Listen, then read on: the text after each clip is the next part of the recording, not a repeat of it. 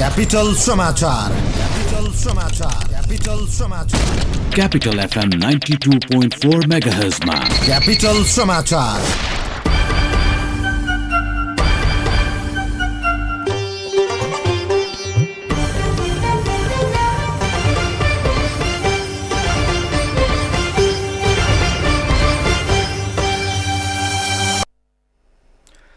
नमस्कार, दिउँसो 3 बजेको क्यापिटल समाचारमा स्वागत छ। उपस्थित छु म सुदीप गेवाल। सुरुमा प्रमुख समाचारका शीर्षकहरू। अर्थमन्त्रीमाथि संसदीय छानबिन गर्न सत्तारूढ दलहरू तयार। अर्थमन्त्रीले राजीनामा दिनुपर्ने एमालेको शर्त, अर्थमन्त्रीको स्पष्टीकरण नसुन्ने अडान। प्रतिनिधि सभा बैठक संसद भवनमा बस्दै। संसद बैठक रोकेर सभामुख सापकोटा सबै दलका प्रतिनिधिहरूसँग छलफलमा। संसदमा अर्थमन्त्रीको जवाफ दिने कार्यक्रम माओवादी केन्द्रीय समिति बैठक भोलिसम्म स्थगित। चीनको सुधार तथा खुल्लापन चीनका लागि मात्रै नभई संसारका लागि हितकर भएको प्रवक्ता चाओको भनाई। विश्व अर्थतन्त्रको समृद्धिका लागि महत्त्वपूर्ण योगदान दिएको ठहर। र नेपाल र घरेलु टोली क्यानाडा बीचको दोस्रो एक दिवसीय खेल आज हुँदै। क्यानाडालाई हराएर सिरिजमा सुखद अन्त्य गर्ने नेपालको योजना। क्यापिटल मिडिया ग्रुपद्वारा प्रस्तुत क्यापिटल समाचार capital radio, capital television HD तथा मोबाइल एप CMG मार्फत संसारभर एकैसाथ सुन्दै र हेर्दै हुनुहुन्छ। साथै गण्डकी प्रदेशमा रेडियो सारंगी 93.8 मेगाहर्ज, प्रदेश 1मा रेडियो सारंगी 11.3 मेगाहर्ज र सप्तरङ्गी FM 11.6 मेगाहर्ज सहित देशभरका विभिन्न 35 वटा रेडियोबाट पनि एकैसाथ सुनिरहनु भएको छ। साथै हामीलाई अनलाइनमा cfmonear.com र radiosarangi.com मार्फत संसारभरि एकैसाथ सुन्न सक्नुहुन्छ। अब समाचार विस्तारमा। प्रमुख प्रतिपक्षी नेकपा एमाले संसदीय छानबिन समिति गठन गर्नुअघि अर्थमन्त्री जनार्दन शर्माले राजीनामा दिनुपर्ने शर्त राखेको छ। बजेट निर्माणमा अनधिकृत व्यक्तिलाई संलग्न गराएको भन्दै एमाले संसदीय छानबिनको माग गर्दै आएको थियो। सत्तारूढ दलहरू सुरुमा संसदीय समिति गठनका लागि तयार भएनन्। बरु अर्थ मन्त्रालयले 13 दिनसम्मको मात्र CCTV फुटेज रहने भन्दै बजेट निर्माणको समयको फुटेज मेटिएको बतायो। यसपछि अर्थमन्त्री शर्मामाथि राजीनामाको चर्को दबाव परेको छ।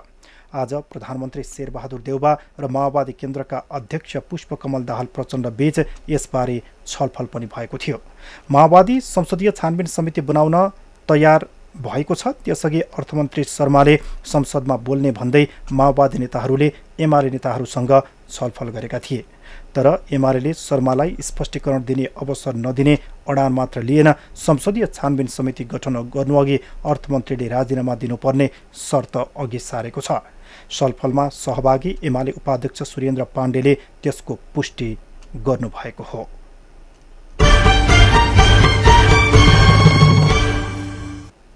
प्रमुख प्रतिपक्ष नेकपा एमाले संसदमा अर्थमन्त्री जनार्दन शर्माको स्पष्टीकरण सुन्न अस्वीकार गरेको छ। प्रतिनिधि सभा बैठक बस्नुअघि सभामुख अग्नि प्रसाद सापकोटाको कार्यकक्षमा भएको छलफलमा माओवादी नेताहरूले अर्थमन्त्रीलाई बोल्न दिन प्रस्ताव गरेका थिए। माओवादीको बैठकमा पनि अर्थमन्त्री बोलेपछि संसदीय समिति बनाउन सकिने विषयमा छलफल भएको थियो।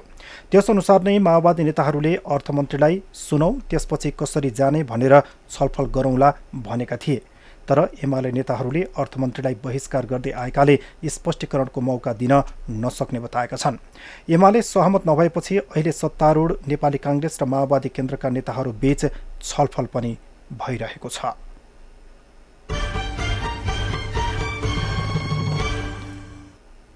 नेकपा माओवादी केन्द्रले बजेटमाथि उठेका प्रश्नमा प्रमुख प्रतिपक्षी दल नेकपा एमालेसँग छलफल गर्ने भएको छ। आज बिहान बसेको पूर्व स्थायी कमिटिका नेताहरूको बैठकले प्रमुख प्रतिपक्षी दलसँग पनि छलफल गरेर अगाडि बढ्ने निर्णय गरेको हो। संसदमा बजेट प्रस्तुत गर्नुभन्दा अघिल्लो दिन अनधिकृत व्यक्तिलाई संलग्न गराई करका दर हेरफेर गरिएको भन्दै नेकपा एमाले अर्थमन्त्री जनार्दन शर्माको राजीनामा माग्दै आएको छ। सो दिनको CCTV फुटेज पनि मेटाइएको भन्दै अर्थमन्त्रीको आलोचना हुँदै आएको छ। अर्थमन्त्रीको विषयमा चौतर्फी आलोचना भइरहँदा पनि सरकार मौन बसेको भन्दै एमाले प्रधानमन्त्री शेरबहादुर देउवाको नियतमा पनि प्रश्न उठाएको छ। यस्तै बजेट निर्माणमा अनधिकृत व्यक्तिको संलग्नताबारे छानबिनका लागि संसदीय समिति बनाउन नेकपा माओवादी केन्द्र तयार देखिएको छ। आज बिहान बसेको पूर्व स्थायी कमिटिका नेताहरूको बैठकले प्रमुख प्रतिपक्षी दल एमालेसँग छलफल गरेर अगाडि बढ्ने निर्णय गरेको छ। एमाले भने अर्थमन्त्रीलाई सुन्न तयार देखिएको छैन। संसदमा बजेट प्रस्तुत गर्नुभन्दा अघिल्लो दिन अनधिकृत व्यक्तिलाई संलग्न गराई करका दर हेरफेर गरिएको भन्दै नेकपा एमालेले अर्थमन्त्री जनार्दन शर्माको राजीनामा माग्दै आएको छ। सो दिनको सीसीटीभी फुटेज पनि मेटाइएको भन्दै अर्थमन्त्रीको आलोचना हुँदै आएको छ।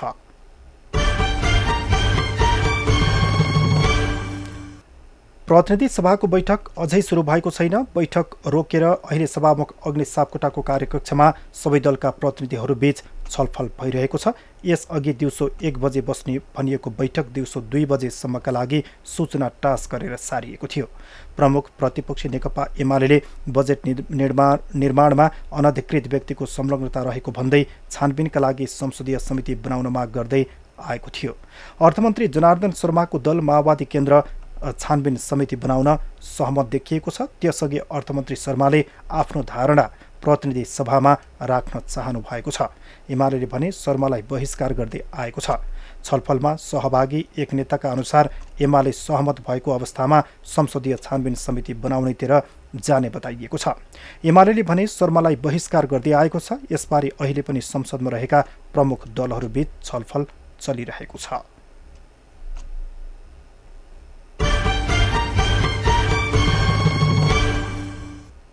नेकपा माओवादी केन्द्रको केन्द्रीय समितिको बैठक आज पनि नबस्ने भएको छ।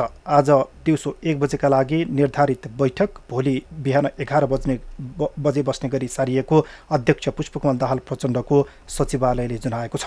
प्रचण्डको प्रतिवेदनमाथि केन्द्रीय सदस्यहरूले धारणा राखेपछि हिजो प्रचण्डले जवाफ दिने कार्यक्रम थियो। तर हिजो पदाधिकारी, स्थायी समिति, पोलिट ब्युरो समिति लगायत पार्टी संरचनाको विषयमा छलफल गर्न बैठक स्थगित गरिएको थियो।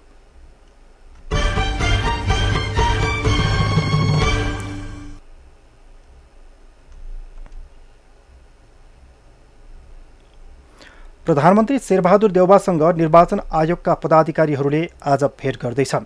आयोगका पदाधिकारीले प्रधानमन्त्री देउवालाई भेटेर संघीय निर्वाचनको मिति प्रस्ताव गर्ने भएका हुन्। आयोगले आगामी मंसिर 2 वा 5 गते मध्ये 1 दिन प्रतिनिधि सभा र प्रदेशसभा निर्वाचन गर्न सरकारलाई सिफारिस गर्ने तयारी गरेको हो।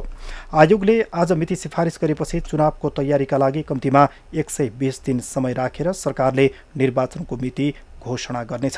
आयोगले एकै चरणमा संघीय र प्रादेशिक तहको निर्वाचन गर्ने गरी सिफारिस तयार पारेको बताइएको छ।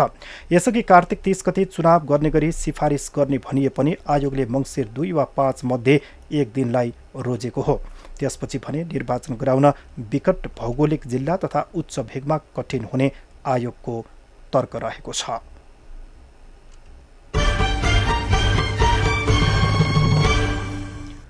बागमती प्रदेशमा मुख्यमन्त्री परिवर्तनका विषयमा सत्ता साझेदार दल नेकपा एकीकृत समाजवादीले सहमति तोड्न खोजेको बागमती प्रदेशका संस्कृति तथा पर्यटन मन्त्री दिपेन्द्र श्रेष्ठले आरोप लगाउनु भएको छ। क्यापिटल मिडिया ग्रुपको विशेष कार्यक्रम क्यापिटल विशेषमा बोल्दै मन्त्री श्रेष्ठले प्रदेश मुख्यमन्त्रीका विषयमा सुरुमा भएको सहमति तोड्न खोज्नु आपत्तिजनक भएको बताउनुभयो। उहाँले यदि सहमति तोडिए विगतमा माओवादी र एमाले बीच भएको सहमति केपी ओलीले तोड्न खोज्दा नेकपाभित्र आएको अवस्था जस्तै स्थिति आउन सक्ने बताउनुभयो। उहाँले जुन अभिष्टका साथ जुन प्रतिबद्धता जाहेर गर्नुभएको छ त्यो प्रतिबद्धता को एउटा राजनीतिक इमान्दारिताप्रति अहिले आम जनताले हेरिरहेको अवस्था पनि छ। जस्तै कि म भन्छु, हिजो केपी ओली र माओवादीको एकता, नेकपा एमाले र माओवादीको एकता हुँदाखेरि पनि हामीले लिखित प्रतिबद्धता आलोपालो सरकार 2.5 वर्षको भन्ने पनि हामीले सुनेका ती कन्ट्र्याक्टहरू आएका पनि थिए। र अब ती कुराहरू लागू नहुँदा पार्टीलाई कति धाराशायी भयो। आज आखिर केपी ओलीले चाहिँ नि जुन कमिटमेन्ट गर्नुभएको थियो त्यो कमिटमेन्टलाई चाहिँ नि पालना गरिदिनु भएको भए यो समीकरण त्यतिखेरको समीकरण टुट्दैन थियो कि। अर्थात् काठमाडौँ महानगरपालिकामा स्वतन्त्र उम्मेद्वारले विजय हासिल गर्नुमा काङ्ग्रेस पार्टीभित्र भएको अन्तरकलह र घातको परिणाम भएको बताउँदै मन्त्री श्रेष्ठले काठमाडौँ महानगरपालिकामा वडा अध्यक्षले पाएको मत काङ्ग्रेस उम्मेद्वार सृजना सिंहले पाउन नसक्नु विडम्बना भएको बताउनु भयो। मेयर काठमाडौँको जित्नु भएको छ, उहाँको मत परिणाम हेर्ने हो भने उहाँ जितेको किन होइन भन्ने म मान्छु। भने काङ्ग्रेसको चाहिँ 19 वटा वडा अध्यक्ष छ, हेर्नुस् 1900 वडा अध्यक्ष जित्या छ, जिल्ला समन्वय समिति जित्या छ, तर कांग्रेसलाई पूर्ण अन्तरघात भयो नि त। सिजना सिंहले जित्ने अवस्था छ नि। तपाईको अहिले पनि तपाईको कांग्रेसमा चाहिँ वडा अध्यक्षहरुलाई पाएको मतलाई जोड्नुस्, मेयरमा त्यो आयो भने सिजना सिंह अहिले पनि मेयरमा विजय हुनुहुन्छ। पार्टी भित्रको अन्तरकलह, पार्टी भित्रको एउटा पार्टीका शीर्षस्थ नेताहरू पनि राजनीतिक प्रभाव गरेर राखेर चाहिँ त्यहाँ उहाँलाई हराउन लागेको अवस्था देखिन्छ। नेपालमा राजनीतिक दलहरूको कुनै विकल्प नभएको बताउँदै केही स्वतन्त्र व्यक्तिहरू हौसिएर आउँदैमा दलहरूको औचित्य समाप्त नहुने समेत मन्त्री श्रेष्ठले बताउनुभयो। मन्त्री श्रेष्ठसँग गरिएको विशेष संवाद आज साँझ 6:30 बजे क्यापिटल टेलिभिजनमा प्रसारण हुँदैछ।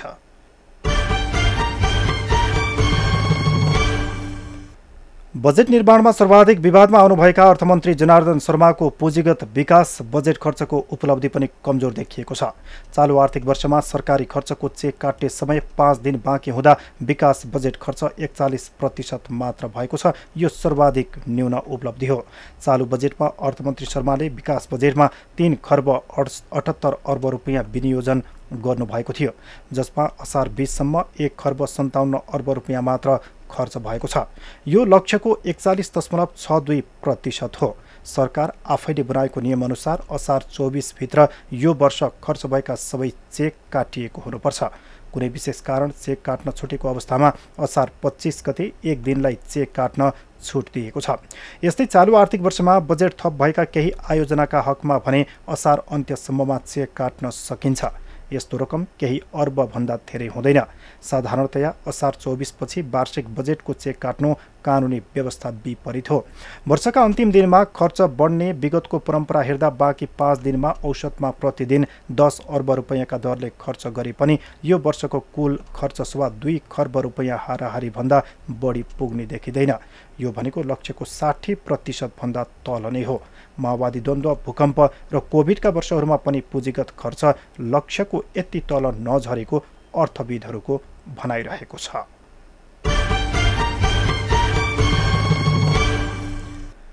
न्युजिल्यान्ड पठाइदिने भन्दै 9 जनाबाट 63 लाख रुपियाँ ठगी गरेको आरोपमा प्रहरीले नुवाकोटकी 27 वर्षकी शोभा पौडेललाई पक्राउ गरेको छ।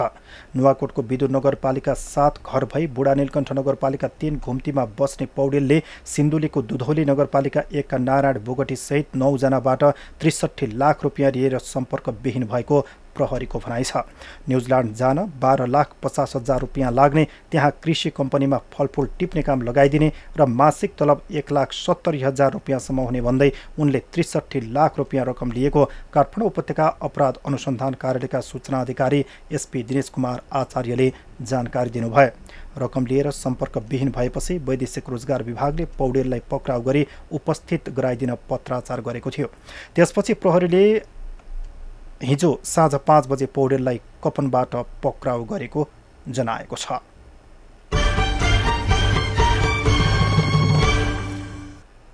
हेटौँडा उपमहानगरपालिकाले जग्गाको कित्ता काटमा रोक लगाउने भएको छ।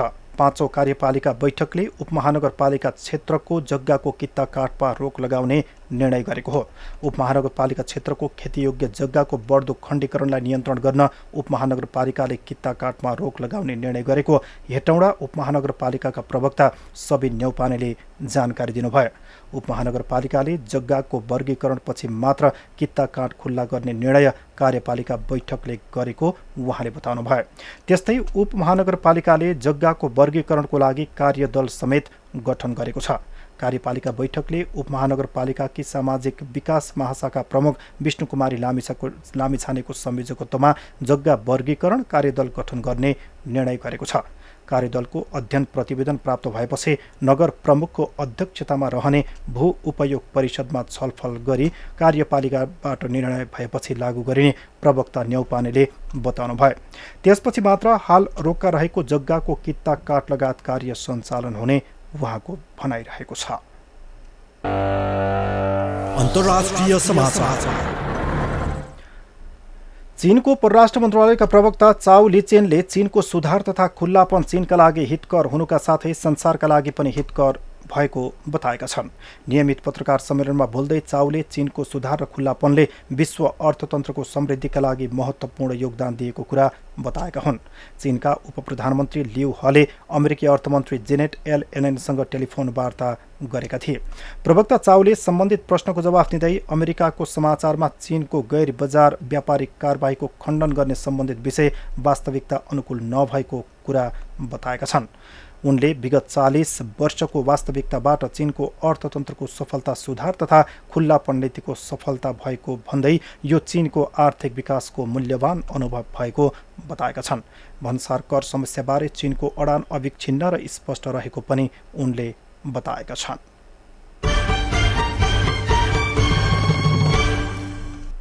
अमेरिकी बहुराष्ट्रिय वित्तीय संस्था जेपी मोर्गनले अमेरिका र युरोपले गरेको व्यवहारमा रुसले बदला लिन चाह्यो भने कच्चा तेलको मूल्य वृद्धिले पराकाष्ठा नाग्ने चेतावनी दिएको छ। रुसले कच्चा तेलको उत्पादन कटौती गर्ने अवस्थामा प्रति ब्यारेल तेलको मूल्य $380 पुग्न सक्ने चेतावनी जेपी मोर्गन, चेन्ज एन्ड कम्पनीका विश्लेषकहरूले दिएका हुन्। विश्वका विकसित 7 मुलुकहरूले अहिले रुसी तेलको निर्यात रोकेर रुसी राष्ट्रपति भ्लादिमिर पुटिनमाथि दबाव बढाउन खोजेका छन्, जसका कारण विश्व बजारमा इन्धनको मूल्य आकाशिएको छ। तर रुसी अर्थतन्त्र अहिले पनि यति बलियो छ कि उसले आफूलाई कुनै पनि क्षति नपुग्ने गरी कच्चा तेलको उत्पादन दैनिक 50 लाख ब्यारेल कटौती गर्न सक्ने जेपी मोर्गनको विश्लेषण रहेको छ।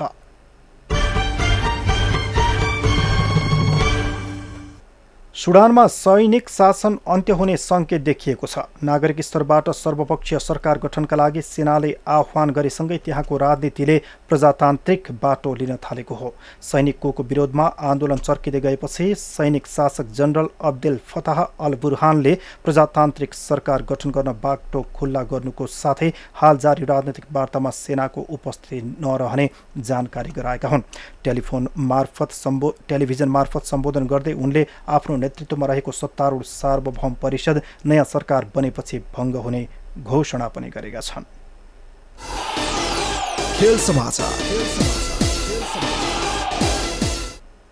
क्यानाडा भ्रमणमा रहेको नेपाली राष्ट्रिय क्रिकेट टोलीले आज घरेलु टोलीको सामना गर्दैछ। दोस्रो एक दिवसीय अन्तर्गत नेपालले आज क्यानाडाको सामना गर्न लागेको हो। किंगसिटी स्टेडियममा हुने खेल नेपाली समय अनुसार आज राति 8:45 बजे सुरु हुनेछ। नेपाल 2 खेलको एक दिवसीय सिरिजका लागि क्यानाडा पुगेको हो। पहिलो एक दिवसीय भने निरन्तरको वर्षाका कारण रद्द भएको थियो। नेपाल आज क्यानाडालाई हराएर सिरिजमा सुखद अन्त्यको योजनामा हुनेछ। क्यानाडा पनि नेपाललाई हराएर घरेलु सिरिजमा सुखद अन्त्यको योजनामा हुनेछ। विश्वकप लिग 2 अन्तर्गत स्कटल्याण्डमा आयोजना हुने त्रिकोणात्मक एक दिवसीय सिरिज अघि नेपालले क्यानाडाको भ्रमण गरेको हो। यसअघि नेपाली टोलीले स्थानीय ओन्टारियो क्लबसँग 2 अभ्यास खेल खेलेको थियो। दुवै खेल नेपालले जितेको थियो। क्यानाडासँगको सिरिजपछि नेपाली टोली स्कटल्याण्ड प्रस्थान गर्नेछ। नेपालले स्कटल्याण्डमा हुने लिग 2 अन्तर्गतको सिरिजमा घरेलु टोली र नामिबियासँग खेल्नेछ। खेल समाचारसँगै दिउँसो 3 बजेको क्यापिटल समाचार सकियो। अन्त्यमा प्रमुख समाचारका शीर्षकहरू फेरि एकपटक। संसदीय अर्थमन्त्रीमाथि संसदीय छानबिन गर्न सत्तारूढ दलहरू तयार। अर्थमन्त्रीले राजीनामा दिनुपर्ने एमालेको शर्त, स्पष्टीकरण नसुन्ने अडान। प्रतिनिधि सभा बैठक संसद भवनमा बस्दै। संसद बैठक रोकेर सभामुख सापकोटा सबै दलका प्रतिनिधिहरूसँग छलफलमा। संसदमा अर्थमन्त्रीले जवाफ दिने कार्यक्रम। माओवादी केन्द्रीय समिति बैठक भोलिसम्मका लागि स्थगित।